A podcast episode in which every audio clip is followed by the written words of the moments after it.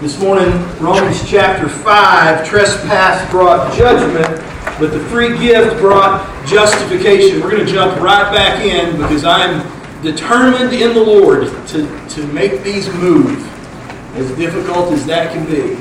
We're going to jump right back in this morning in Romans chapter 5 just to get us back on track. Paul writes to the church at Rome out of eager obligation. He's not ashamed of the gospel, for it is the wrath of God revealed against men, the righteousness of God revealed, and the power of God revealed unto salvation.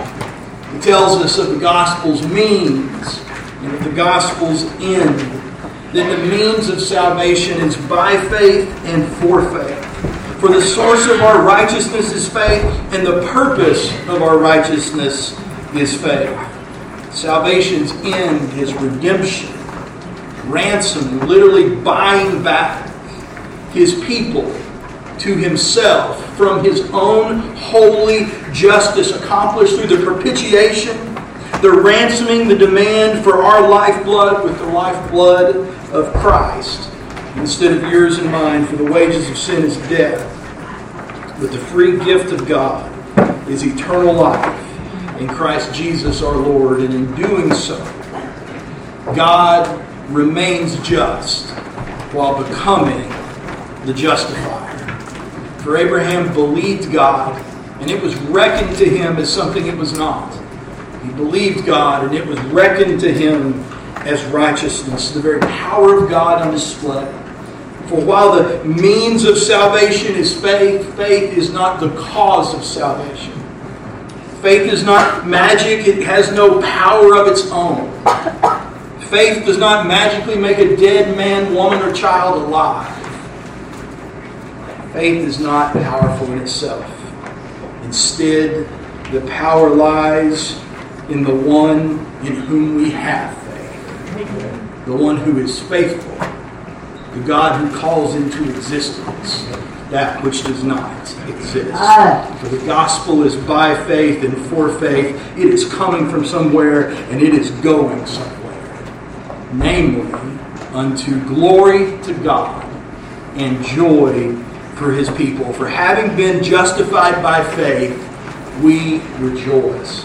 Paul said last week in Romans chapter 5 and verse 1 through 2, "Therefore, since we have been justified by faith, we have peace with God through our Lord Jesus Christ.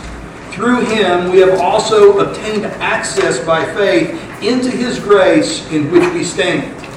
And we rejoice." Literally, we boast. We rejoice, we boast in hope of the glory of God. And some joy it must be, for the manner of our boasting and what it is able to endure is truly profound. Let's make sure we don't sell the joy of the gospel short this morning by making it less capable than it actually is capable. Paul continues in verse 3, it demonstrates to us the depth of the joy of the hope of God in which we boast. Not only that, but we rejoice in our sufferings, knowing that suffering produces endurance, and endurance produces character, and character produces hope, and hope does not put us to shame, because God's love has been poured into our hearts through the Holy Spirit who has been given to us. Paul says that the depth of the joy of the gospel of Jesus Christ is so sufficient in our boasting to allow us to rejoice and to boast in these things even in the midst of incredible suffering. Some joy that must be. And it is my prayer that we as the people of God have a joy in the hope of the salvation of Jesus Christ that is befitting of how the Gospels and how the Scripture describes it. That is that kind that is not only able to allow us to endure and just get through the suffering, but even rejoice in the midst of it. If you understand the condition of men. And in light of that condition, the glory of God, I believe that that joy is most clearly seen. That's exactly where Paul's going to take us this morning as it continues in chapter 5 in verses 12 through 14. And Paul writes in verse 12 and says, "Therefore, just as sin came into the world through one man, and death through sin, and so death spread to all men because all sinned. For sin indeed was in the world before the law was given. But sin is not counted," literally not enumerated. Sin is not counted where there is no law. And yet, death reigned from Adam to Moses, even over those whose sinning was not like the transgression of Adam, who was a type of the one who was to come. Paul says that the reality that the wages of sin is death has resulted through the sin of Adam to bring death to all mankind. You can't understand the gospel if you don't understand what occurred in the garden. In Genesis chapter 2, as you can see, there's a whole lot of Genesis this morning. In Genesis chapter 2, we read about the man, his God, and the tree. And in verse 4, Moses records that these are the generations of the heavens and the earth when they were created, in the day that the Lord God made the earth and the heavens. And when no bush of the field was yet in the land, and no small plant of the field had yet sprung up, for the Lord God had not caused it to rain on the land, and there was no man to work the ground, a mist was going up from the land and was watering the whole face of the ground. And then the Lord God formed the man of dust from the ground and breathed into his nostrils the breath of life. Guys, God still breathes into men the breath of life. He breathed into his nostrils the breath of life, and the man became a living creature. And the Lord God planted a garden in Eden in the east, and there he put the man whom he had formed. And out of the ground the Lord God made to spring up every tree that is pleasant to the sight and good for food, and the tree of life was in the midst of the garden, and the tree of the knowledge of good and evil. For brevity's sake, in verse 15, the Lord God took the man, and he put him in the Garden of Eden to work it and to keep it. And the Lord God commanded the man, saying, "You may surely eat of the trees, of every tree of the garden, but of the tree of the knowledge of good and evil you shall not eat, for in the day that you eat of it you shall surely die." So here is the creature, here is his creator, and here is the context in which the Creator has placed His creature, a creature that is made in His own image, a creature that He has breathed out of His own life into, that He may be a living being. And He sets him in the garden and He gives him a task. He says, "Have dominion, work it, care for it.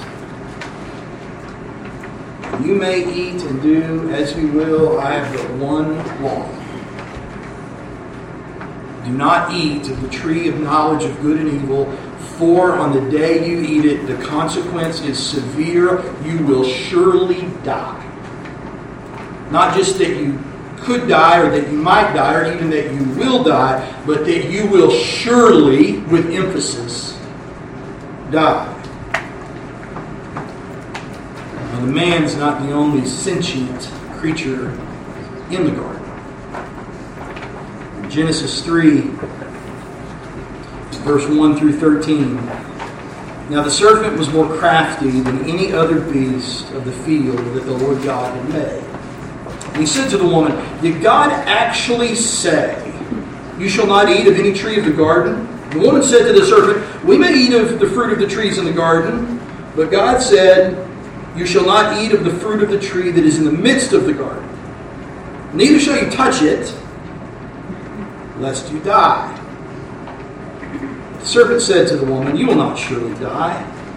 For God knows that when you eat of it, your eyes will be opened, and that you will be like God, knowing good and evil. And so when the woman saw that the tree was good for food, and that it was a delight to the eyes, and that the tree was to be desired to make one wise, she took of its fruit and ate. And she also gave some to her husband who was with her, and he ate. And then the eyes of both were opened, and they knew that they were naked. They sewed fig leaves together and made themselves loincloths. And they heard the sound of the Lord God walking in the garden in the cool of the day. The man and his wife hid themselves from the presence of the Lord among the trees of the garden. But the Lord God called to the man and said to him, where are you? And he said, I have heard the sound of you in the garden, and I was afraid because I was naked and I hid myself. And he said, who told you you were naked? Have you eaten of the tree of which I commanded you not to eat? The man said, the woman whom you gave to be with me, she gave me the fruit of the tree and I ate. And then the Lord God said to the woman, what is this that you have done? And the woman said, the serpent deceived me, and I ate. Deceive her he did. Lots of truth and a little bit of lie. Oh, you will become like him in the most twisted way that you could possibly understand. For the day you have eaten it, you will understand the difference between good and evil, when you cease to be good and become evil. And sin will have its wage, and you will surely die. So God curses the man and the woman. And he says to the woman in chapter 3 and verse 16, chapter 3 and verse 16, to the woman he said, I will surely multiply your pain in childbearing. In pain you shall bring forth children. Your desire shall be for your husband, and he shall rule over you. And to Adam he said, because you have listened to the voice of your wife, and have eaten of the tree of which I commanded you, you shall not eat of it. Cursed is the ground because of you. In pain you shall eat it all the days of your life. Thorns and thistles it shall bring forth for you. And you shall eat of the plants of the field. By the sweat of your face you shall eat your bread, till you return to the ground, for out of it you were taken, for you are dust. And to dust you shall return. Paradise lost. Paradise lost indeed. Amen. You notice that the Lord God, it says over and over and over, when the garden was being prepared, caused the plants to spring forth from the earth. He put a man in it and he said, have dominion over it. Friends, the best that we can tell from reading the Word of God about the creation before the fall, that dominion was a joyful labor in the Lord. Apparently it did not contain the sweat of your brow. It was not sticky dust on your face. You ever worked in the hay barn or in the field? Or for us it's vaccinating cattle when it's just like talcum powder. Man, you get in there and sweat. And you've been sweating all day and all that dust is flowing. And you get out and you dry off for the first time and you feel like someone walked up to you with a bottle half full of Wesson-Ole and water, shook it real good, gave you a squirt in the face, and then blew some dust on you. Apparently it wasn't that way. Man, Adam numbered all of the living creatures. Something we haven't had the ability to do today. He did it by himself. He knew every one of them's name. The mental power alone must have been staggering. Or worse, let the punishment fit the crime. Here we have Adam, who was supposed to be the head of his wife and leading his wife, and instead he's allowing her to engage with the most sinister beasts that exist, all while he sits back and kicks the turf and keeps his mouth shut until they both go off the cliff together. And so too he says to her, not only will you have pain in childbearing, but your desire will be to grasp after your husband. The curse continues. But we all know where it's going. By the sweat of your face you shall eat bread, till you return to the ground, for out of it you were taken, for you are dust, and to dust you shall return. Okay, so at this moment, especially if we're trying to read this with fresh eyes, which I would encourage you to do consistently with Scripture, at this moment we ought to go, okay, hold on just a minute, because what just happened to on the day you eat of it, you shall surely die. That this will absolutely, positively, without a doubt happen to you when you consume of the tree of the knowledge of good and evil. On that day you shall surely die. And now, God, you seem to be saying something different. Look, you're made out of dust, and to dust you will eventually return. What about today? You will surely die. Die they did. The foundational reality of the existence of mankind. What truly makes a human being is they were designed to be a human being. The foundational reality of the existence of man is not his physical being. Instead, it is his spiritual being. And Jesus says in John chapter 6, verse 63, it is the Spirit who gives life. The flesh is no help at all. None at all. And it's the Spirit that gives life. The flesh isn't any help. The words that I've spoken to you are spirit and life.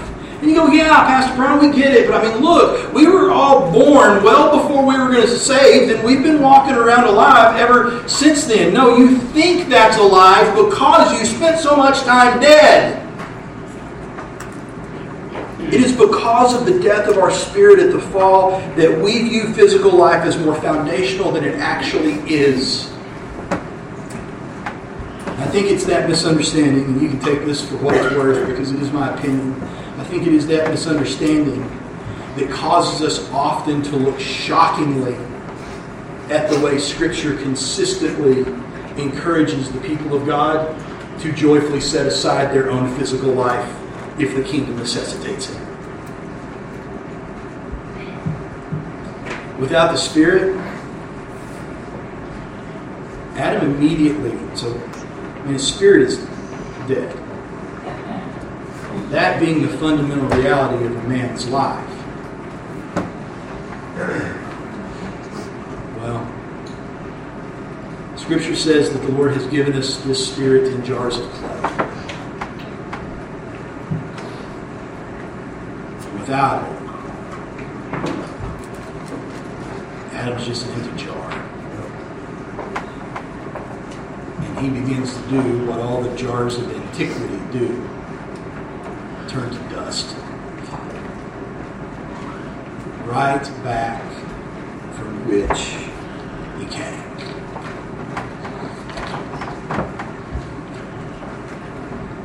What's more concerning for us is what Paul says in Romans chapter 5, is that death and decay did not see fit to remain with Adam, but that it instead spread.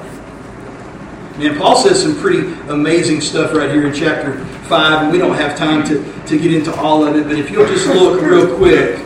He says, therefore, in verse 12, just as sin came into the world through one man, and death through sin, and so death spread to all men because all sinned. Why did all sin? For sin indeed was in the world before the law was given. But sin is not counted where there is no law. Yet death reigned from Adam to Moses, even over those who sinning was not like the transgression of Adam, who was a type of the one who was to come. Paul talks about two different things here. He talks about sin, he talks about transgression. There is a difference between these two things, though they are closely related. Sin is defined by the holy righteousness of God's character. And anything that falls short of the holy righteousness of God's character is sinful and unacceptable before Him, and the wage of that is death. Transgression is when you break a rule. Now, rule breaking may or may not be sin, depending on who makes the rule and whether or not it is a righteous rule. Men make all sorts of rules all throughout history that the people of God have been compelled to break to keep from sin. But God makes the rule.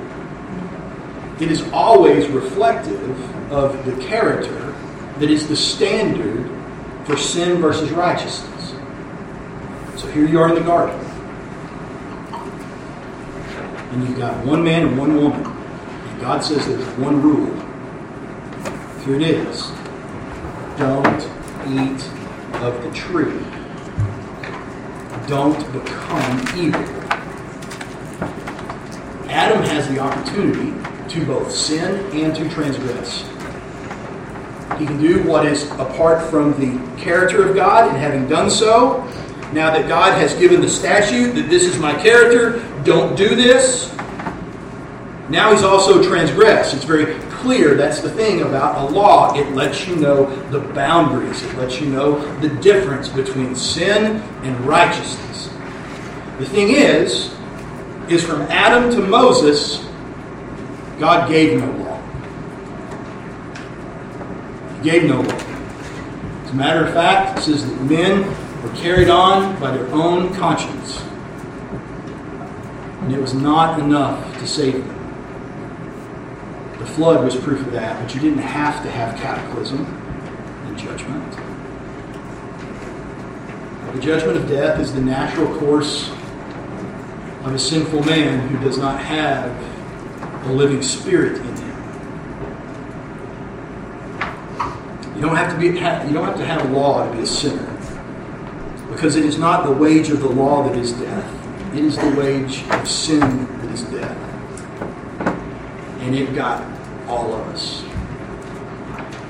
And Scripture even tells us how it got us, which is perhaps more concerning than just the fact that it did. Because if the lesson here was, listen, so far it's got everybody, don't let it get you too. But that's not the lesson. In Genesis chapter 5, verse 1 through 5, finishing up Adam's narrative. Their story. Genesis chapter 5, not Romans chapter 5. Verse 1. This is the book of the generations of Adam. When God created man, He made him in the likeness of God. Male and female, He created them, and He blessed them and named them man when they were created. And when Adam had lived 130 years, he fathered a son in his own likeness, after his own image, and named him Seth. The days of Adam after he fathered Seth were 800 years, and he had other sons and daughters, and thus all the days that Adam lived were 930 years, and he dusted. He finally fell apart at that point, that the highly organized work that the potter had created was no longer a functioning vessel.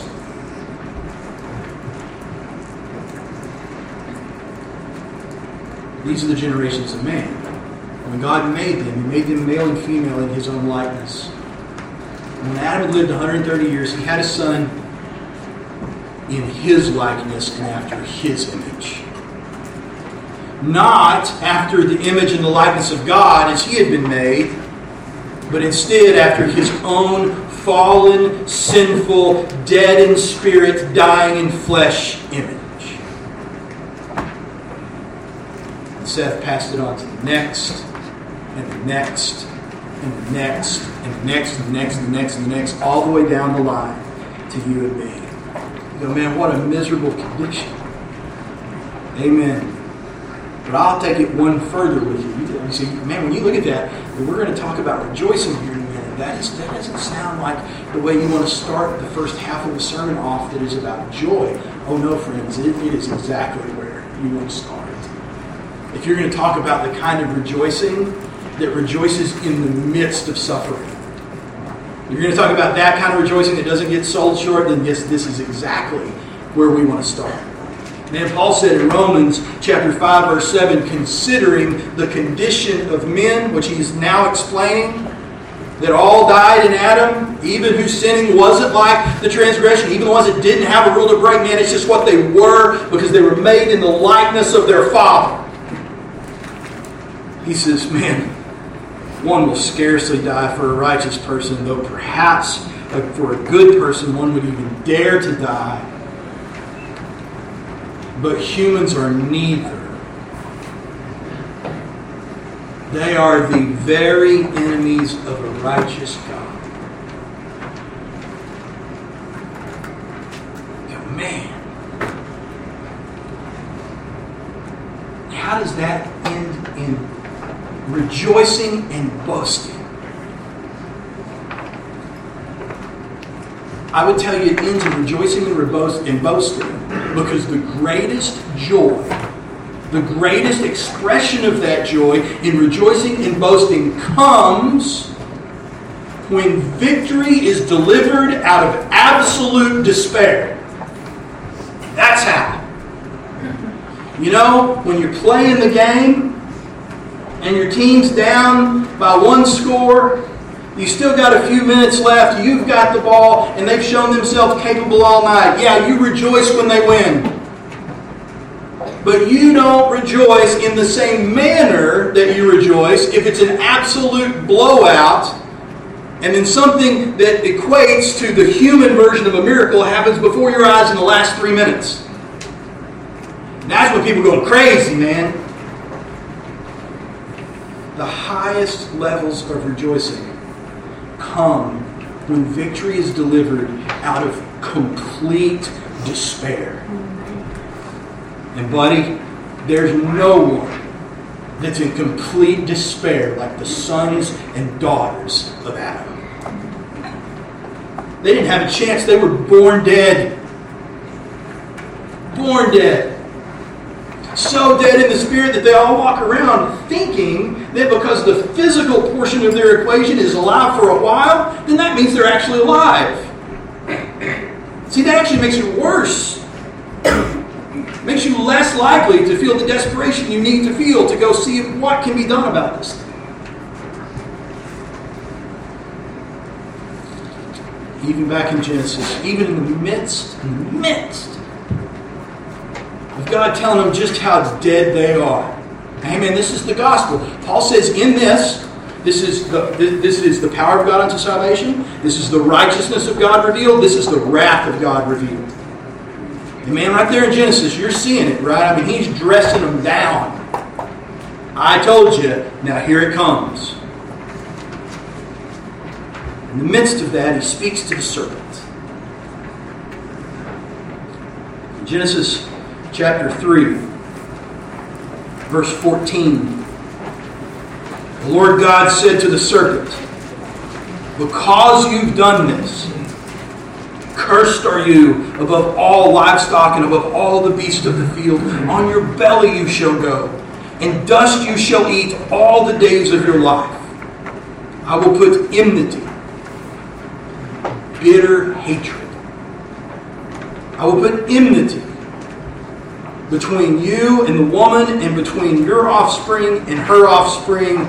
He shall bruise your head, and you shall bruise his heel. This last statement has historically been called proto-evangelium. Technically, that would mean before the gospel. I would tell you what it is the first gospel that man ever heard.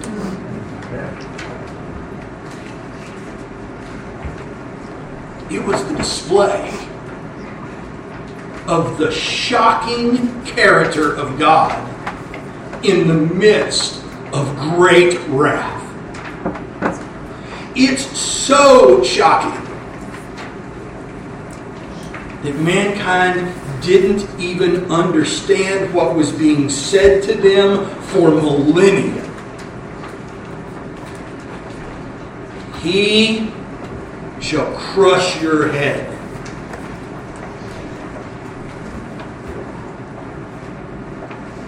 Notice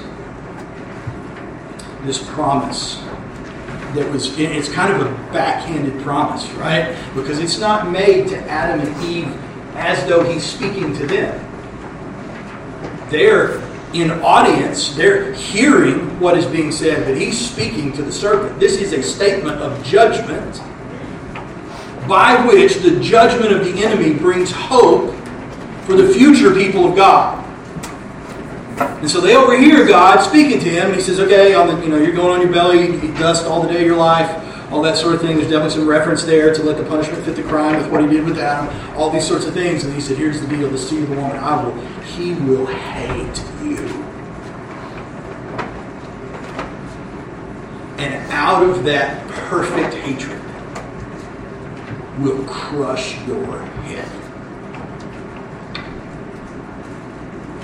At that point, if you're the woman, the man, this should cause you to perk up just a little bit. You go, man, for Adam and for the generations that came after him. We all know it was fulfilled in Jesus Christ. And I believe to a certain extent, you're preaching to the choir here. We all know that the fulfillment of this is Jesus Christ. Man, on the cross, he bruised Christ's heel, and what Christ used the cross to do was take it like a fence post and bang it right on top of it. John chapter 1. Everything that's being said in this curse that is a blessing to the people that are hearing it, everything that is said is dependent on the fact that the one that's saying it is the creator of everything that's in context. He's the creator of the man, he's the creator of the woman, he's the creator of the serpent, he's the creator of the universe in which they live. Everything is dependent on the fact that he's the creator. That's why he gets to go, look, I said it was this way, now it's this way. Like the whole way physics is working is changing. You used to not sweat, now you do. Your stuff's coming apart that didn't come apart. It's all dependent on the fact that the one that's saying it is the Creator, which, when we see this fulfilled in Jesus Christ, is exactly the first thing we're reminded of. In John chapter 1, verse 3, all things were made through Him, and without Him was not anything made that was made. In Him was life, the very thing that they just lost, and the life was the light of men. The light shines in the darkness, and the darkness has not overcome it. When He said, I will put enmity between you and the woman, and between her offspring and your offspring, and He will crush your head. It was fulfilled in the light of the Creator, Jesus Christ. You go, man, that was like... even if you're like a hardcore numbers guy, that's like 4,000 years. We can't remember, most of us, what happened 40 years ago with any kind of accuracy. And you go, okay, man, you rewind this back to the garden. You've got Adam and his wife. There's going to be an incredible amount of distress and despair. It's a very intense scenario. You just drop dead, and you're still alive enough to talk about it. And unlike us, he wasn't born that way. He knows what it was like before. It's very clear to him how dead he actually is. You go, man, and all you get is crush your head, bruise your heel? Like, man, maybe proto-evangelion is a pretty good description, because they don't sound like much. And we're going to talk about the light shining in the darkness, and the darkness has not overcome it.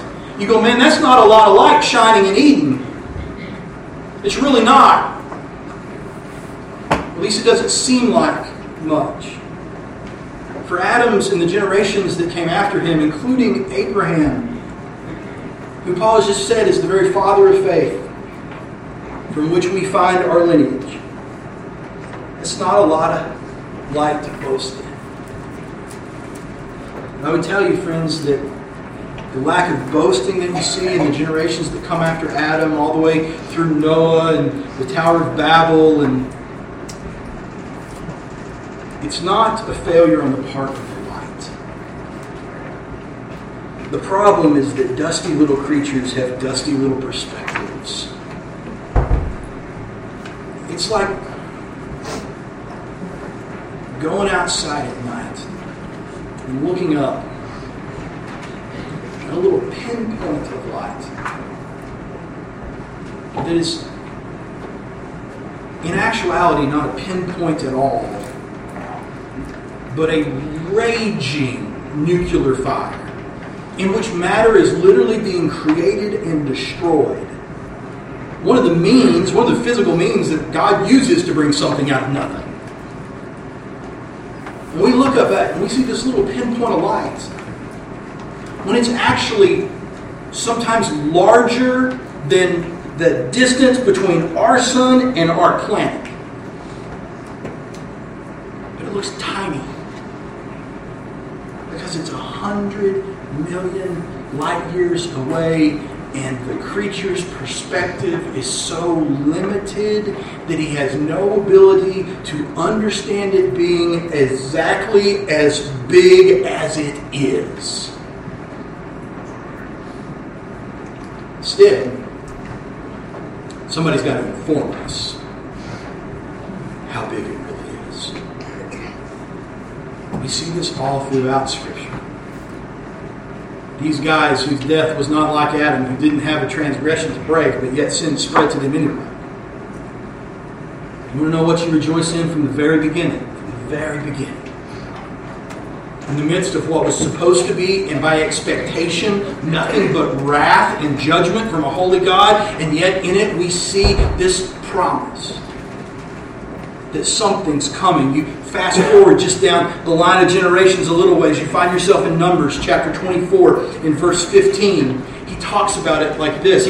Balaam talks about it with this perspective idea that, man, there is something out there, but it's just too far away for me to really be able to see what it is. I just know that when it gets here, it's going to be a really, really big deal.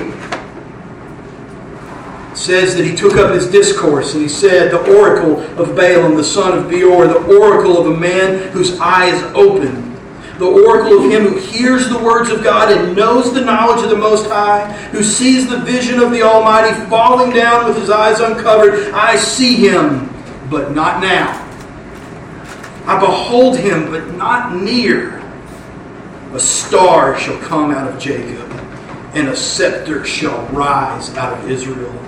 It shall crush the forehead of Moab and break down all the sons of Sheph. Edom shall be dispossessed. Seir also, his enemy, shall be dispossessed. Israel is doing valiantly, and the one from Jacob shall exercise dominion and destroy the survivors of the city." You've got Adam and Eve, man. You're like, man, you're looking at just like a pinpoint. You push that thing forward a couple millennium. You got Balaam going, man, I see him, but not right now. He's too far away. But let me tell you, there's a scepter that's rising, and it's coming out of Jacob. And when it gets here, it will crush the head of all of the seeds of the serpent that were promised so long ago. It has now been revealed. The light shines in the darkness, and the darkness has not overcome it. The righteousness of God is revealed from faith for faith. It is as it is written, the righteous shall live by faith. And so if you want to talk about the kind of rejoicing that lets you rejoice in the hope, something that's by definition not fully here yet, rejoice in the hope of the glory of God, and do so even in the midst of our sufferings, The first thing you do is not to run to the end and go, okay, I got to rejoice and suffer. No, stop. Stop. It was as bad as it could be. Heaven forbid. Heaven forbid. And that's why I love what when before the throne I stand in Him complete.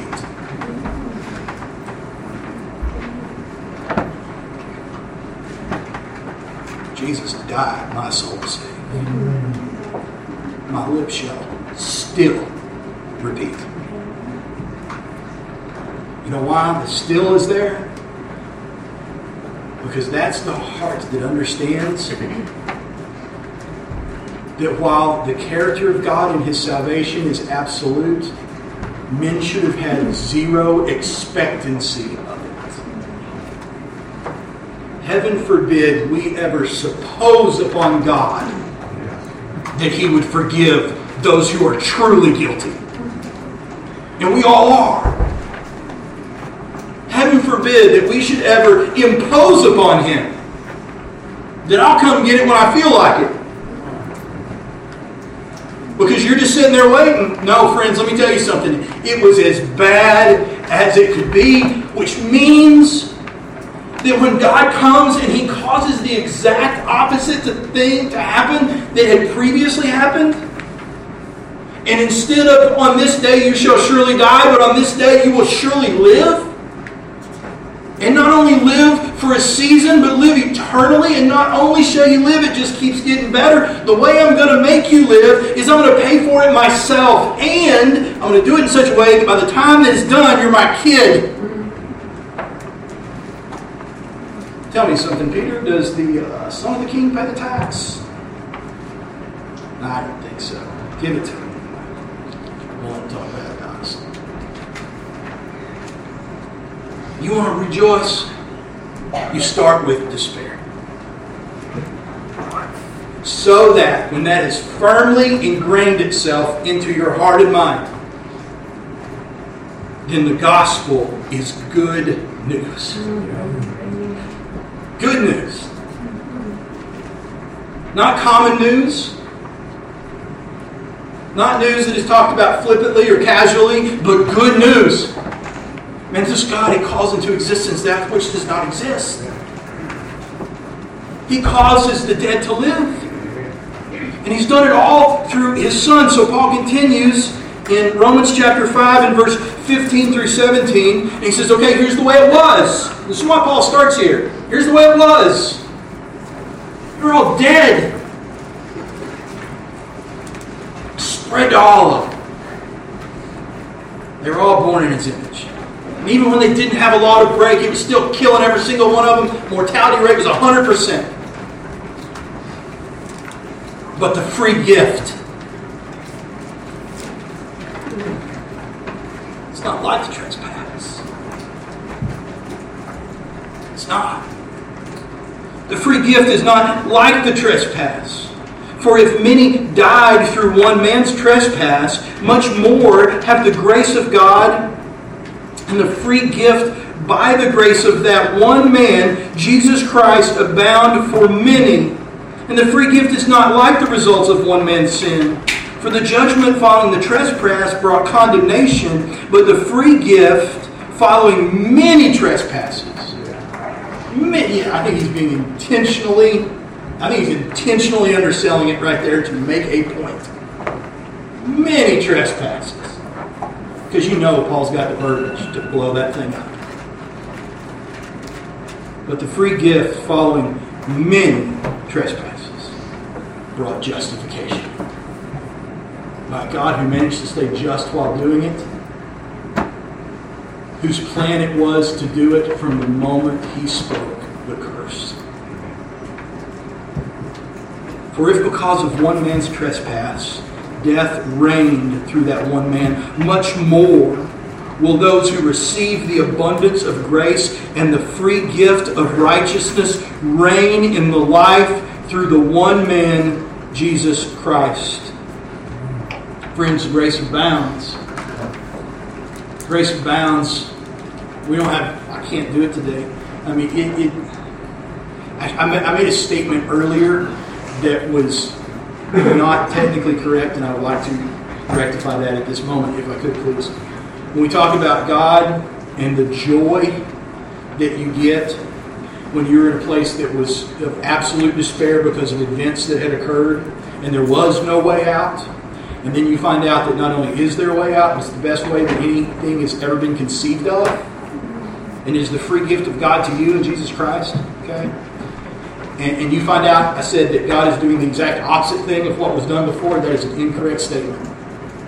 Friends, He is not just doing the opposite of what is done before. He is not just repairing the things that were broken. It is going so far beyond that. Man, the final condition of glorification that man is left with makes Adam in his original incarnation look like a pauper. Grace abounds. In Romans chapter, I mean, yeah, you know, it's technically correct if you say he's doing the opposite. It was death, and now it's life. It was judgment, and now it's grace. But when you really examine the two, they may be qualifiably opposites. They're not quantifiably opposites. There's a massive difference. Grace abounds. Therefore, verse 18, as one trespass led to the condemnation for all men, so one act of righteousness leads to justification and life for all men.